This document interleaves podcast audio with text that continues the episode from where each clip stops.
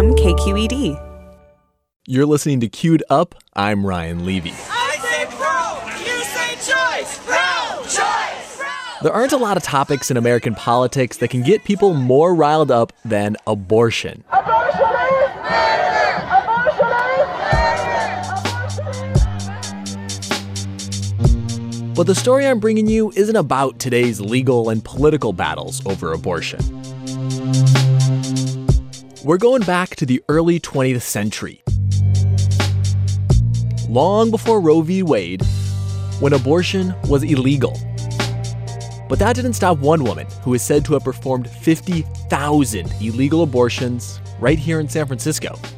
KQED's Chloe Veltman introduces us to Inez Burns. This is the sound of a pair of Victorian era forceps.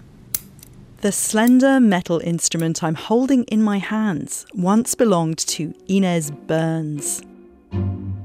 In the first half of the 20th century, Burns was one of California's most sought after abortionists.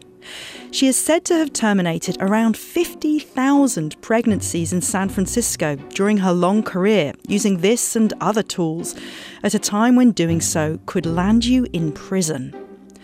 The forceps are among the relics and secret spots unearthed by the people who lived in her home in the years since she died. There's a part of the wall, the you know the baseboard opens up, so she had a little hiding spot there. Um, but we haven't found any money. That's Jeff Surf. He and his wife bought Inez Burns's jewel box mansion in San Francisco's Mission District in 1999. Surf knows a little about the home's most infamous inhabitant, that she threw wild parties and made a vast fortune performing up to 20 abortions a day, that her patients included everyone from housewives to celebrities like Olympic skater and film star Sonja Henie.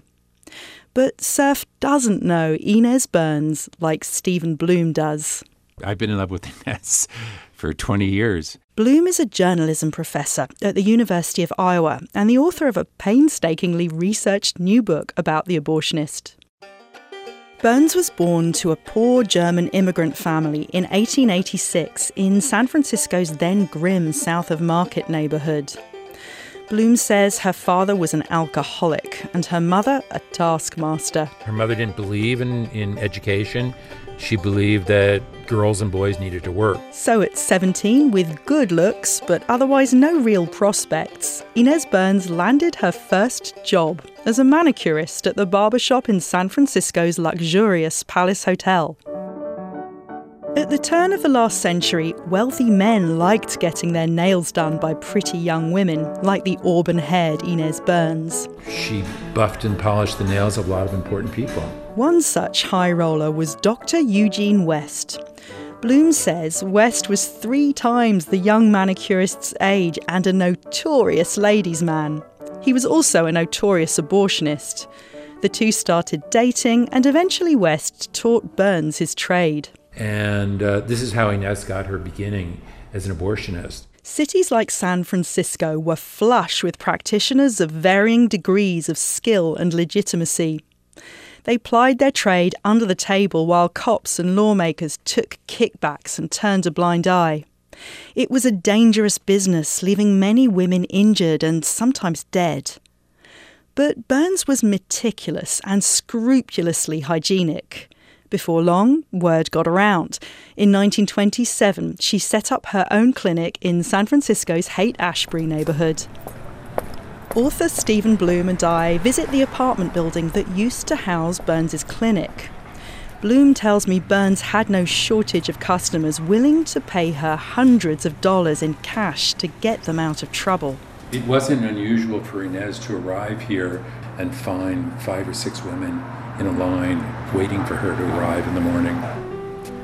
The building is a little run down, with narrow corridors and few distinguishing features. Bloom says the place looked very different in Burns's day. There were Chippendale chairs, there were Persian carpets. Bloom says Burns was in it for the money and rarely provided discounts. The clinic was one of many properties she owned all over California, thanks to the millions she made. That fortune bought her friends in high places, including politicians and lawmakers. But she couldn't buy off ambitious District Attorney Pat Brown, current California Governor Jerry Brown's dad. I did enforce the law, but I tried to enforce it rather selectively in the sense that I didn't call the press in and say I'm going out on a crusade against whores or against abortionists or against uh, gamblers. I just quietly waited for an incident. That incident happened in 1945. Brown had attempted a couple of unsuccessful raids on Burns's clinic. She'd been tipped off and gotten away. But the third time, author Stephen Bloom says as we walked down the street, an undercover cop posing as a patient exposed Burns and she was arrested. Police confiscated oxygen tanks, instruments, actual beds that were all hauled over to the courthouse and were used as exhibits during the trial. Photo ID, come on in. Thank you. As Bloom and I stand in San Francisco's beautiful Beaux Arts Federal Courthouse, one of two places the abortionist was tried, the author tells me convicting Inez Burns wasn't easy. The grand jury met twice and they found nothing wrong with what she was doing, or at least there wasn't enough evidence to indict her. But DA Pat Brown was persistent. Inez Burns' luck finally ran out on September 26, 1946, when she was convicted for performing illegal abortions. At 61, Burns served the first of her two state sentences. There were federal convictions too for tax evasion. She was in and out of prison several times in her old age. An appeal went all the way to the Supreme Court, but the justices declined to review the conviction. There are a lot of people out there who may say that Inez ended 50,000 lives. She also saved a lot of lives. Bloom says Burns ended up paying the US government $800,000 in back taxes. That's roughly equivalent to 8 million in today's money. Burns was left penniless. Meanwhile, Brown's quest against corruption and vice paid off. He was elected California Attorney General and then governor in 1959. No, doctor. I just can't have this baby. Are you sure that you want an abortion? Bet I am. You have no idea what would happen to me if I have a baby now. That's an anti abortion PSA dating from the 1970s when laws around the issue were radically shifting. The Supreme Court legalised a woman's right to an abortion in 1973. But Burns wasn't happy about it. Not long before she passed away in a nursing home at the age of 89, she said to a newspaper reporter, Scores of women will die. It will be quite a while before physicians who have not been trained for this type of surgery will be able to do it well and safely.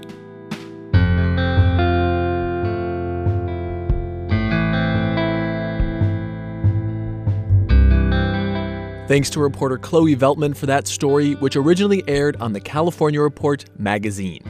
To see more stories I like this week, including the great motorized scooter debate of 2018, head to kqed.org slash QEDUP.